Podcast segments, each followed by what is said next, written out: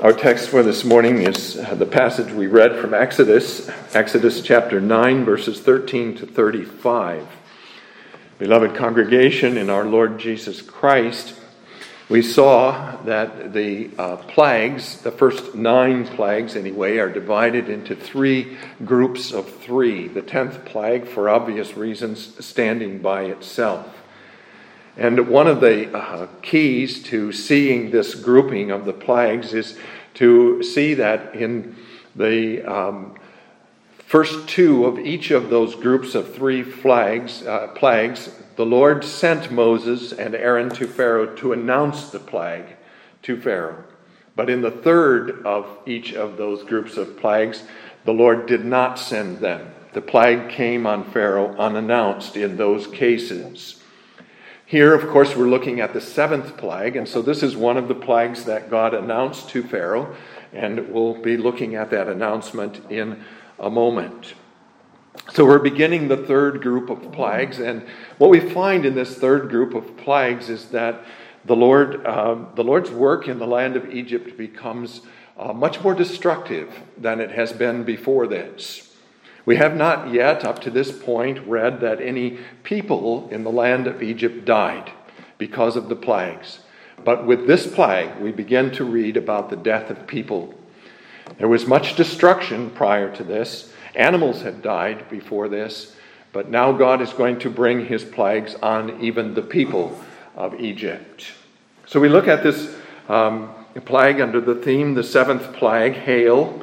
And we look first at the announcement of the plague, as is found in verses 13 to 19, then at the response of Pharaoh's servants to this announcement of the plague, as recorded in verses 20 and 21, then the plague itself, as described in verses 22 to 26, and finally at Pharaoh's response to the plague in verses uh, 27 to 35. So let's look first then at the announcement of the plague as it's described in verses 13 and following. Um, what we have here in these uh, verses uh, is not actual the actual announcement itself. That's not recorded for us. What we have here instead is God's instructions to Moses and Aaron as to how they are to announce the plague, what words they are to say to Pharaoh.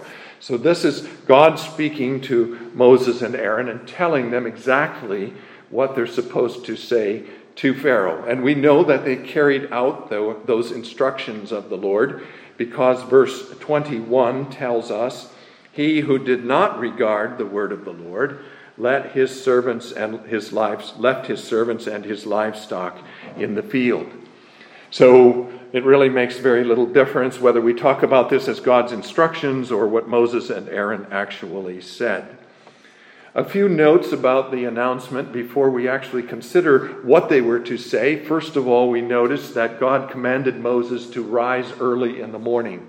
This was to be his first task and his most important task for that day. Secondly, we notice that God says to Moses, Stand before Pharaoh.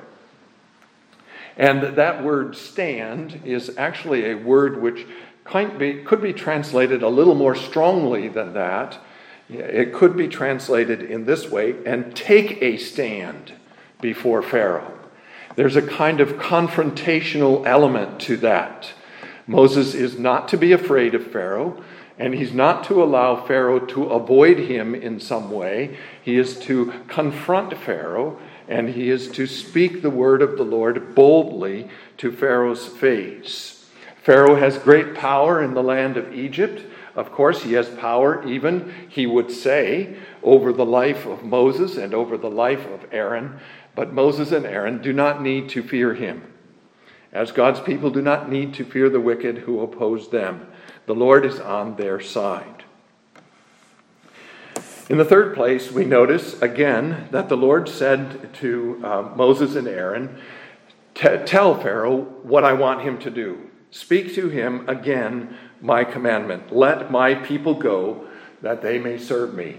And this was the basic message every time that Moses and Aaron came to Pharaoh. Every time they came to talk to Pharaoh, the message was, Let my people go that they may serve me. That's what God wanted of Pharaoh. That's what God wanted Pharaoh to do. Let my people go. That was all Pharaoh had to do in order to avert the plagues that God was threatening to bring on him. Just let my people go. And we notice finally, and this, that the Lord included with his commandment a threat. We'll get to that threat in a moment and discuss it in detail because it, it's quite uh, lengthy here in this passage. But we notice, first of all, about that threat that this is the Lord's way of giving his commandments to men when he gives his commandments to men, he tells them what will be the consequences of disobedience. So when he said to Adam and Eve in the Garden of Eden, You may not eat of the tree of the knowledge of good and evil, he included a threat with it. The day you eat thereof, you will surely die. When he gave his uh, moral law to Israel on Mount Sinai, he put a threat into the second commandment I, the Lord your God, am a jealous God, visiting the iniquity of the fathers upon the children to the third and fourth generations of those who hate me. When he gave them his law again in detail just before they ended the, their journeys in the wilderness, as recorded in the book of Deuteronomy, he included in that book long sections of curses that would come on the people if they did not obey his commandments. The Lord not, does not simply tell us what he wants us to do, but he also tells us what will be the consequences of our disobedience. And those consequences are very, very serious. They will be serious for Pharaoh as well. So let's look then in detail at this uh, threat that the Lord includes with his commandment. That uh, really begins in verse 14 already and continues all the way to through verse 19. Now, it's instructive as we're looking at the threat that the Lord includes with his commandment, let my people go, to compare this to the prior plagues, when God also threatened, at times threatened Pharaoh with consequences for his disobedience. And we're going to be doing that as we look at this. If you uh, turn back, for example, to chapter 7, verse 17, chapter 7, verse 17, and the first plague that the Lord brought on Pharaoh's land, the turning of the water to blood, you see there that the Lord said to Pharaoh, By this you shall know that I am the Lord. Behold, I will strike the waters which are in the river with the rod that is in my hand, and they shall be turned to blood. There's his threat against Pharaoh. If you do not obey my commandment to let my people go, I will turn your water to blood. And again in chapter 8, verse 2, the second plague if you refuse to let them go, behold, I will smite all your territory with frogs. In chapter 8, verse 21, if you will not let my people go, behold, I will send swarms of flies on you and your servants, on your people, and into your houses. The houses of the Egyptians shall be full of swarms of flies and also the ground on which they stand. That's the fourth plague. And then again, if you go now to 9, verse 3, the fifth plague Behold, the hand of the Lord will be on your cattle in the field, on the horses, on the donkeys, on the camels, on the oxen, and on the sheep. A very severe pestilence. So the Lord is telling Pharaoh in each of those cases, you see it in each of those cases, what the plague is going to be. If you do not obey, this is what I'm going to do. But here the Lord goes quite a bit beyond that. As we begin to look at this threat of the Lord, we, we see that the Lord goes back first in history and he reviews for Pharaoh's benefit some of the things that he has done in the past.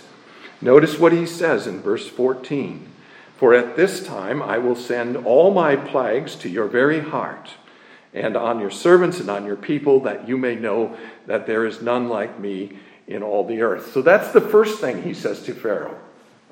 he goes back and he's, he, well, he, he looks to the future and he says, I'm going to bring all my plagues. So he's not referring just to the next plague, the plague of the hail, but to the plagues that will follow it as well the, the uh, locusts and the darkness and the killing of the firstborn. He's not just taking one step forward for Pharaoh then, but talking about all the future plagues. And he's warning Pharaoh this is not going to be the end. If you will not obey my voice, this time this is not going to be the end. There are going to be more plagues. Pharaoh cannot tell himself then at this point, well, all I have to endure is one more, and then I will be safe. The Lord says, I'm going to send all my plagues on you. But he also says there, notice, that um, he is going to send this plague against Pharaoh's heart. He has not said that before.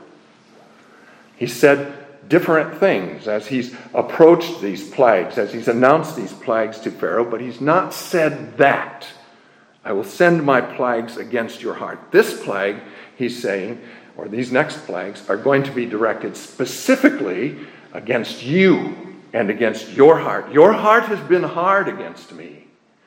You have refused to hear my word. You have uh, refused to obey my commandments. And now I'm going to, in these next plagues, address specifically and very significant, in a very significant way, that hardness of your heart. In fact, the Lord implies here that there's not going to be restraint anymore.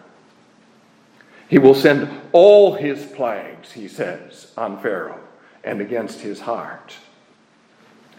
That is, he's been holding back somewhat, and we're going to come back to this in a moment, but he's been holding back somewhat in the first six plagues. And he says, Not anymore. Not anymore. Now I'm going to release my plagues against your very heart,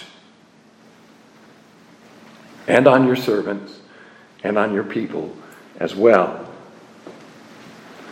But notice too that he says that Pharaoh is to learn a lesson from this, that you may know that there is none like me in all the earth. And again, it's instructive to go back and compare these statements of purpose that God has been making in these plagues uh, when he has announced them to Pharaoh.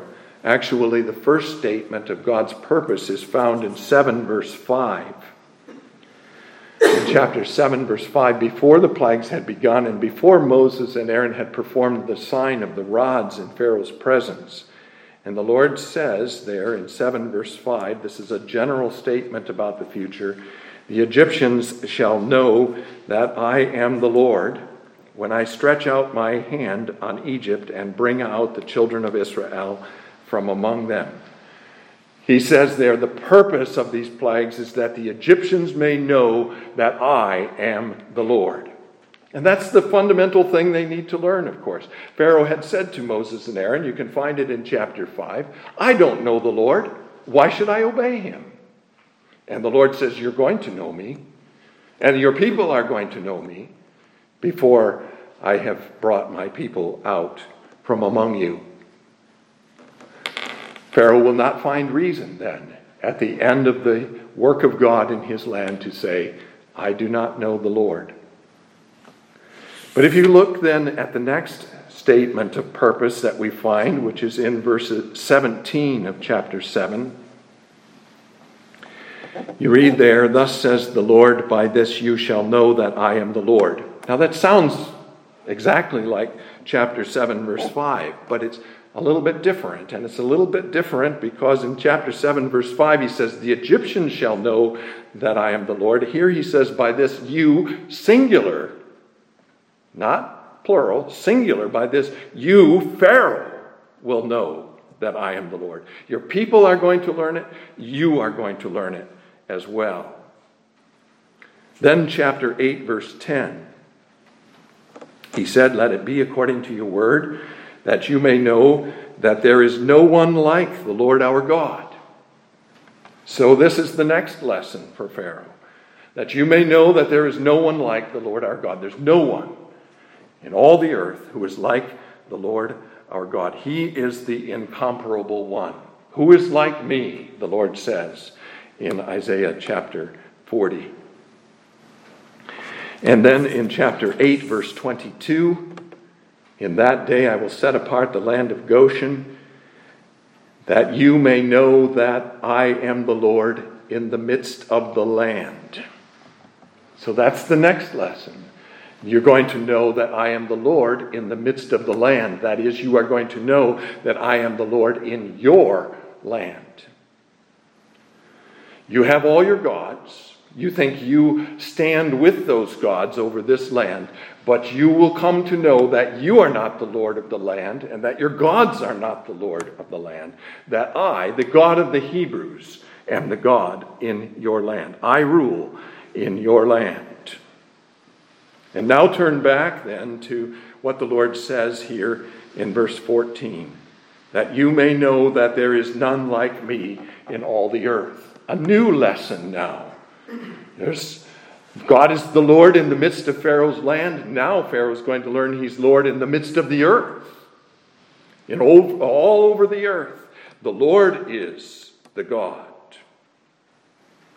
So the Lord is Eh, progressively displaying his power to Pharaoh and progressively revealing himself to Pharaoh and teaching Pharaoh lessons about himself. And this makes it all the more, of course, uh, reprehensible on the part of Pharaoh that he will not hear the word of the Lord. The Lord doesn't just continue statically to say the same thing over and over and to teach the same lesson over and over, but He makes His plagues more severe and He makes His lessons more uh, pointed as He goes along. And Pharaoh still continues to harden his heart against the Lord's word. So that's verse 14, but now look at verses 15 and 16 in the passage. Here, the Lord goes back to what he had done before specifically, and he says, If I had stretched out my hand and struck you and your people with pestilence, then you would have been cast off from the earth.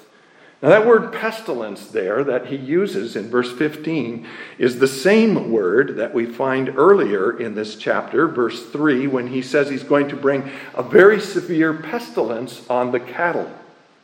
And so the Lord is referring to that specific plague.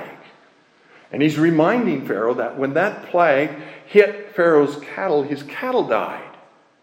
And the Lord is saying, if I had brought that plague on you and on your people, you would have died. You would have been destroyed. And I could have done it. But I did not. I held back my hand. I held back the fullness of my anger against you. I didn't bring against you the fullness of my destructive power. Why? Verse 16. But indeed, for this purpose I have raised you up, that I may show my power in you, and that my name may be declared in all the earth. So the Lord says, Here's why I have not destroyed you before this. I wanted to show my power in you. Actually, there are some translations, you can look it up in your own if you have a different translation than the New King James here. Some translations that say, that I may show you my power. And that's what the Hebrew actually says, that I may show you my power. He wants Pharaoh to see his power. He had held back in the first six plagues because he wanted Pharaoh to see his power. He didn't want Pharaoh to die right away. He wanted Pharaoh to see his power first. But he's saying, things are going to change now. I'm going to direct my plagues against your very heart. So he wants Pharaoh to learn about his power, but he goes beyond that as well. He says, And that my name may be declared in all the earth. In other words, not only does he want Pharaoh to learn about his power, but he wants all the earth to learn about his power. And we find that his purpose was fulfilled.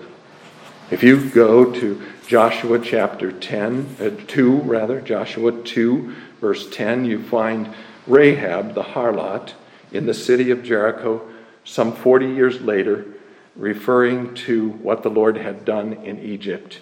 We have heard how the Lord dried up the water of the Red Sea for, when, for you when you came out of Egypt, and what you did to the two kings of the Amorites who were on the other side of the Jordan, Sihon and Og, whom you utterly destroyed. And as soon as we heard these things, our hearts melted. Neither did there remain any more courage in anyone because of you, for the Lord your God. He is God in heaven above and on earth beneath. That's what the Lord wanted the earth to know, to learn from these plagues. And from 1 Samuel 4, verse 8, another passage about this. 1 Samuel 4, verse 8. This is at the time that the Philistines were fighting against the Israelites. And the Israelites brought the ark of God into the camp to help them. They thought that that would be a kind of magic token which would give them power against their enemies. When the Egyptians, or when the Philistines rather, heard the noise of their shout as the ark came into the camp, they understood, verse 6, that the Lord, the ark of the Lord, had come into the camp. So the Philistines were afraid, for they said, God has come into the camp. And they said, Woe to us, for such a thing has not, never happened before. Woe to us! Who will deliver us from the hand of these mighty gods? These are the gods who struck the Egyptians with all the plagues in the wilderness. Notice, 400 some years later, the Philistines are still remembering what the Lord did to Egypt. And they're terrified of his presence in the nation of Israel. And isn't this exactly the purpose of the gospel? One purpose of the gospel today to declare the Lord's mighty works in Egypt and to show men his mighty power and his glory as we declare that word of the Lord. He is still being remembered today for the works he did in Egypt. That was his purpose then, that his name would be declared in all the earth. And Paul takes this in Romans chapter 9 and he says, Why did the Lord harden Pharaoh's heart? He hardened Pharaoh's heart because he wanted to show his power in him and make his name to be declared in all the earth.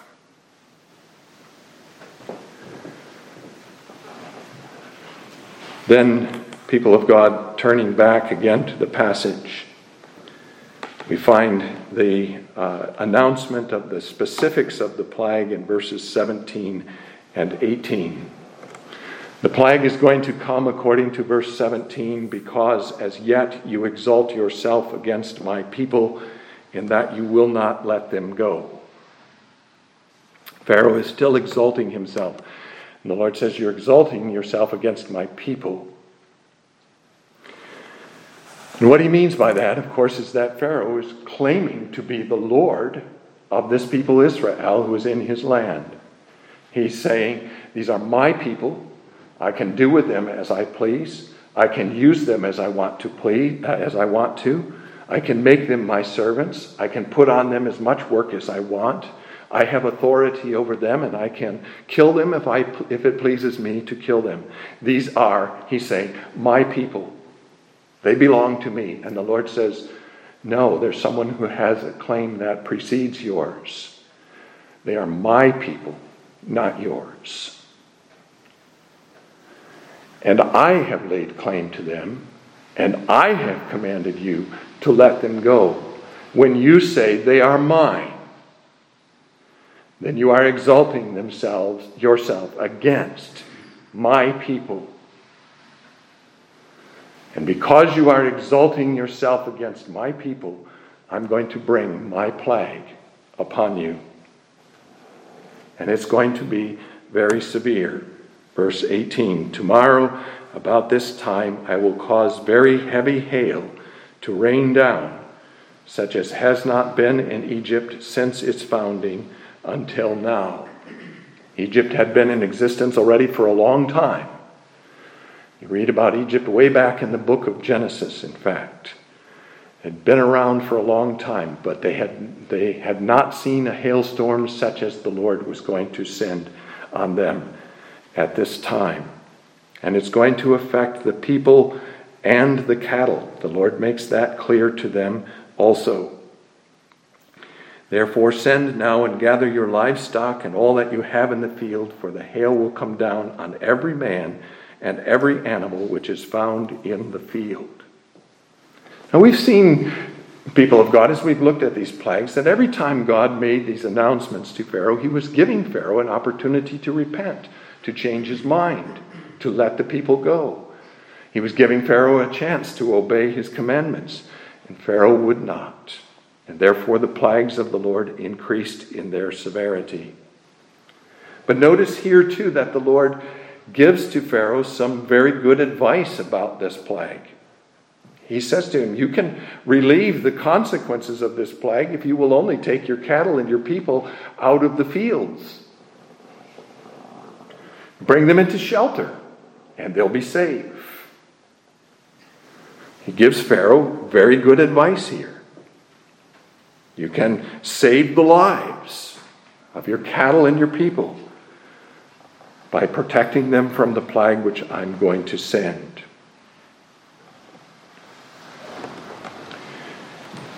Now, let's look then at the, in the second place at the response of Pharaoh's servants to this announcement. It's recorded in verses 20 and 21, and it's a response which is actually twofold. Some of the servants of Pharaoh regarded the word of the Lord, some did not. But before we get to that, there's that word servants that we have to talk about. If you go back in the book of Exodus and look up that word servant, you will see that it does not refer to the people of Egypt in general. It refers instead to what we might call the people of Pharaoh's court. Those people who were serving Pharaoh immediately in his court, his advisors, his magicians, his um, uh, um, uh, court scribes and all these other people who were there in the court, and some of whom would have heard the announcement that Moses and Aaron made to Pharaoh, and some of whom would have heard about the announcement from their friends and their co workers there in the palace. Those are the people that he's talking about here. There doesn't seem to be any concern here on Pharaoh's part or on his servants' part for informing the whole people of Egypt about this plague. They take the plague, the announcement of the plague, and they respond to it according to their different characters and according to their different feelings and ideas about the God of the Hebrews. And so we read, He who feared the word of the Lord among the servants of Pharaoh made his servants and his livestock flee to the houses. Now, that fear, that word fear here, does not necessarily mean, of course, godly fear. It can be simply terror. Those who were in terror of the Lord and in terror of his word, who knew from what the Lord had already done in Egypt that in Egypt that he was perfectly capable of doing what he had said he was going to do with the hail. Those are the ones who moved their cattle to the houses to shelter and their servants. You see then that some of the servants of Pharaoh are weakening. Their hearts have been hard up to this point, but their hearts are weakening at this point. Perhaps even, we don't know because the scriptures don't tell us, perhaps even of them came to a godly fear and left Egypt with the nation of Israel in a little while. But anyway, some of the servants of Pharaoh, at least, were overcome with terror of the Lord and did actually take measures to protect their possessions. But some still did not.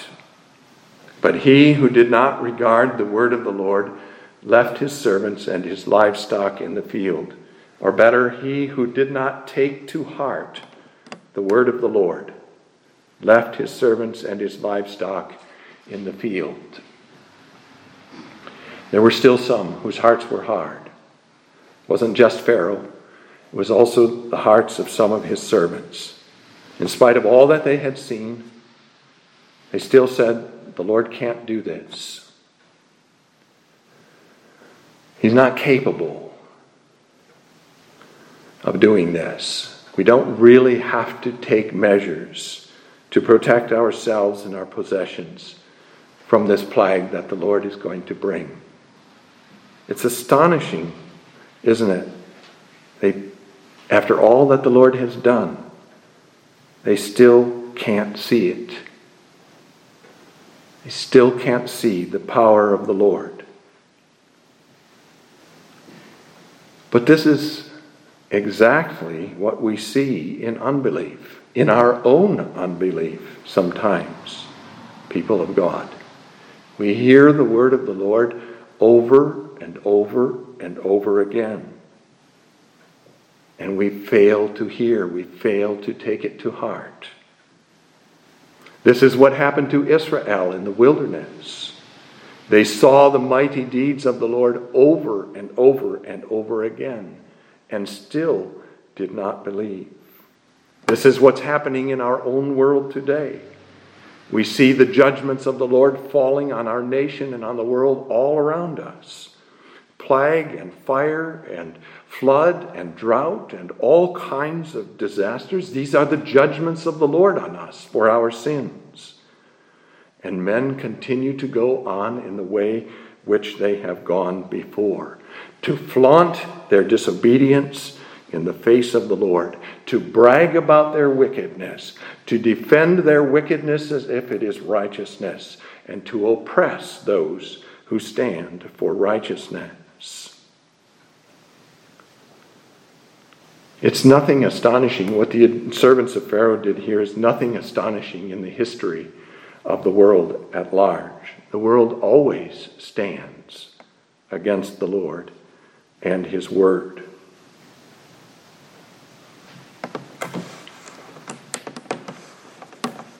We see here then, people have got a, a kind of model of the different responses which people have to the preaching of the gospel as our Lord described them also in the parable of the sower. Remember, he talked about essentially three kinds of soil. He talked about the soil of the path alongside the field, where it's packed down and the seed has no power to penetrate, and the birds come and snatch the seed away, the word of God away. But he talked about soil which was somewhat ready to receive the word of God, the thorny soil and the, sto- and the stony soil. And these responded to the word of God, first of all, with joy and with uh, thankfulness. And then, of course, through temptation, either through persecution or the temptations of riches, uh, abandoned the word. And then there were those who received the word of God into their hearts and bore fruit, some 30, some 60, and some a hundredfold. That's what we're seeing here among the servants of Pharaoh all those different responses to the gospel, to the word of God.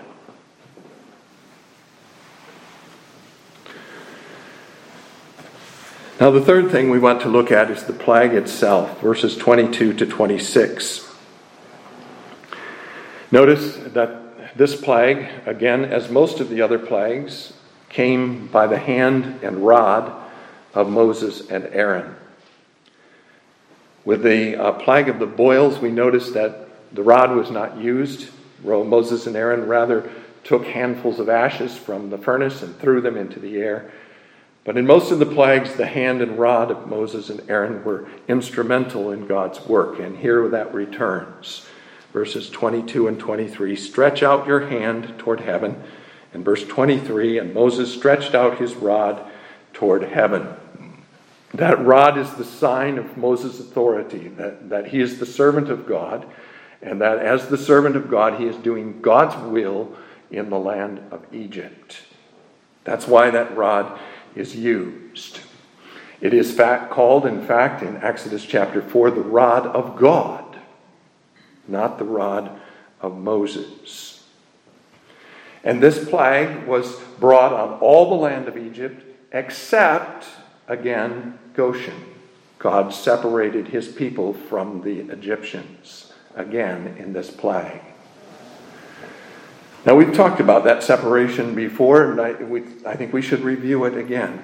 God always, in his dealings with the wicked world, separates his people.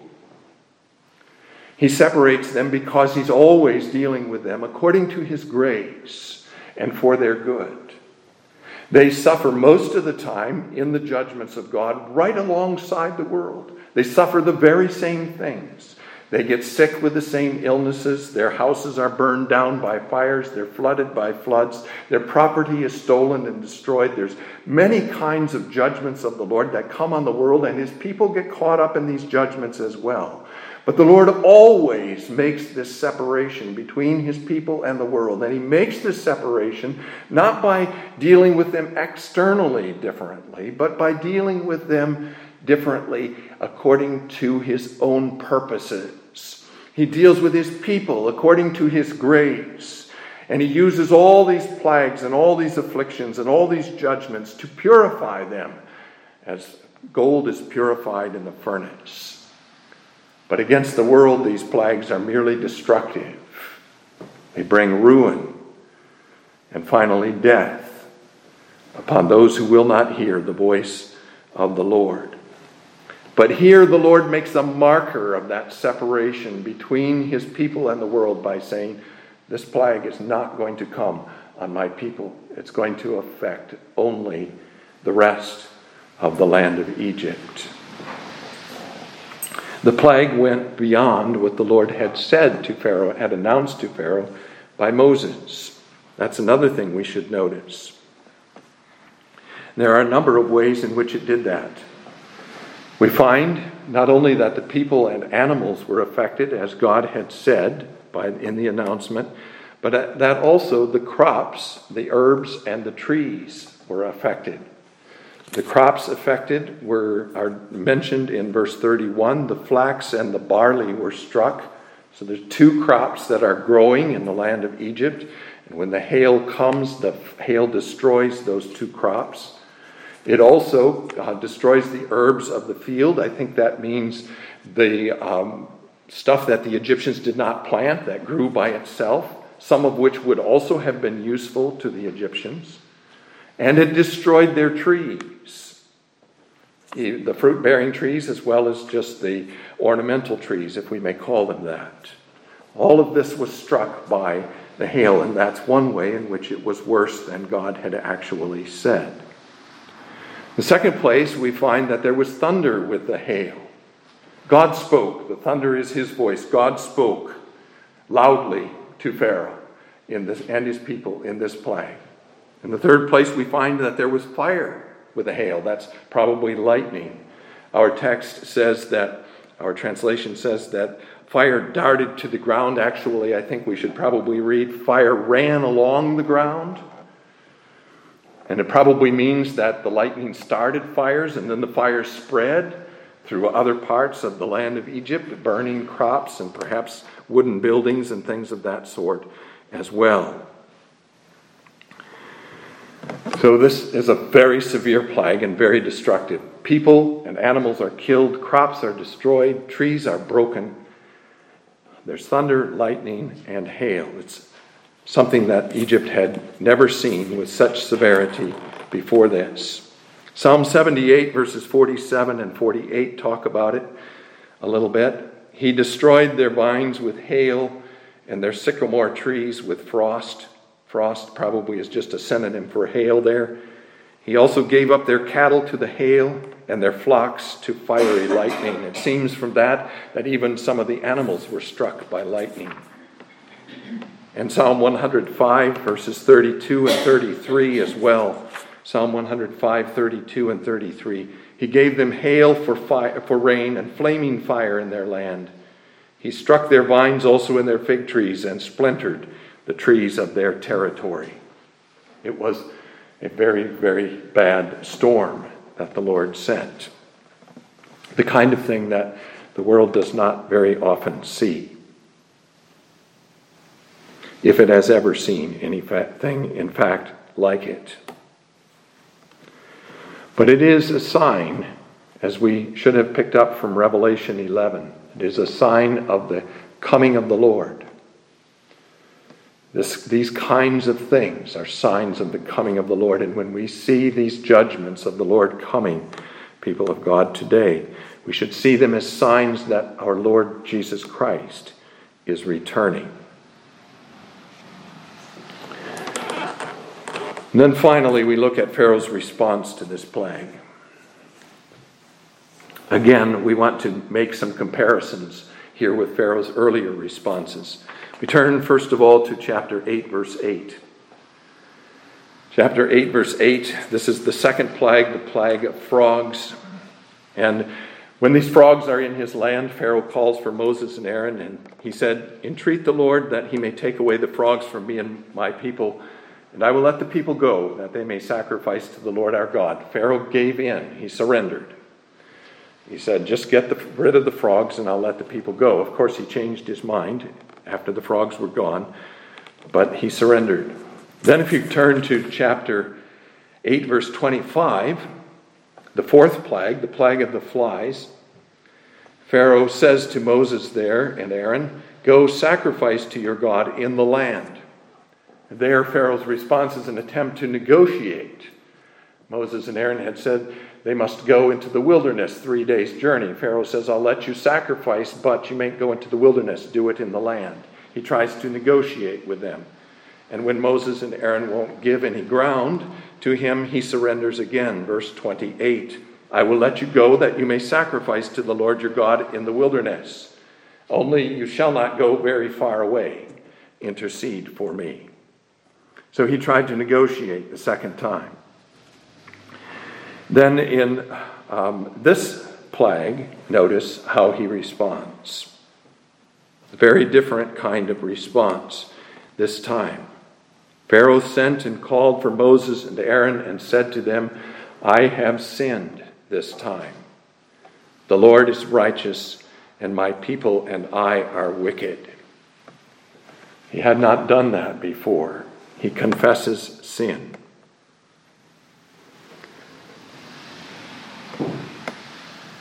Knows that he has disobeyed the commandment of the Lord, and he knows that the plague is the just judgment of the Lord against him for his sin. He admits to Moses and Aaron what he knows in his heart to be true. And yet, of course, it's not a sincere repentance. It's not a sincere confession of his sin. Because, again, as soon as the plague was gone, he changed his mind. This is a sorrow, a confession that is driven by terror, first of all. Notice how he, he talks to them in verse 28 Entreat the Lord that there may be no more mighty thundering and hail, for it is enough. You can hear the terror in Pharaoh's voice there. He has understood that this is a mighty God against whom he has lifted himself up. And he's also, people of God, sorry not for what he has done against this God, but sorry for the consequences of his sin. And he confesses sin in order to be relieved of the consequences. This is no true repentance on Pharaoh's part. Because true repentance is not just terrified of the Lord, but fears him with a godly fear and wants to serve him and obey him. And because true sorrow is sorrow not so much for the consequences of sin as for the offense committed against this great God.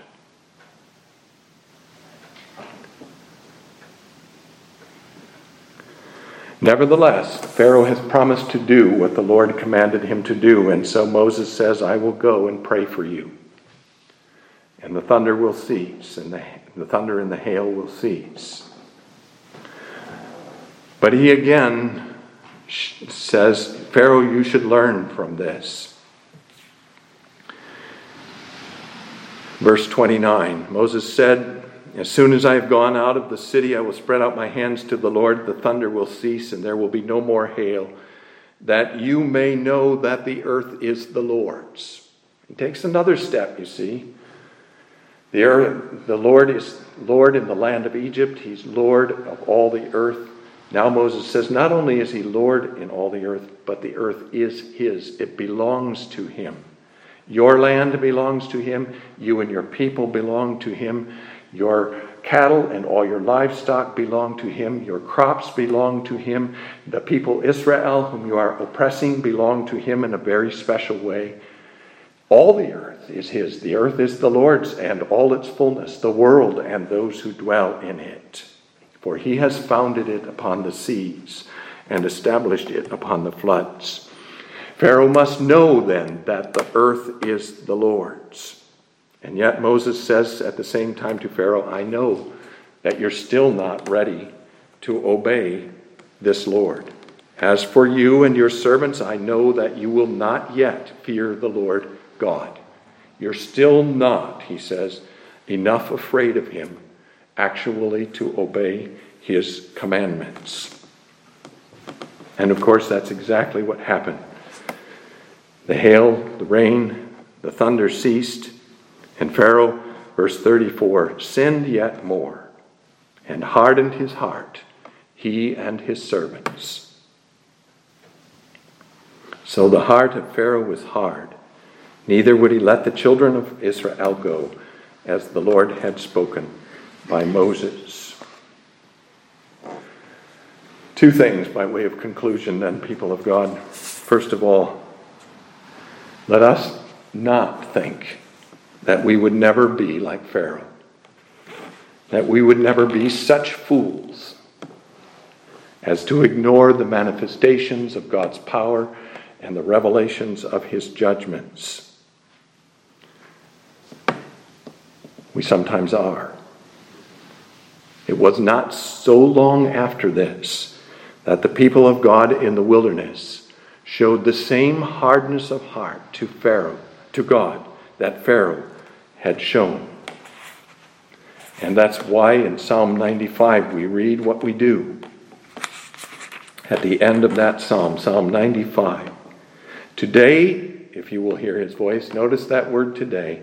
Today, if you will hear his voice, do not harden your hearts as in the rebellion, as in the day of trial in the wilderness, when your fathers tested me, they tried me Though they saw my work, for forty years I was grieved with that generation, and said, It is a people who go astray in their hearts, and they do not know my ways.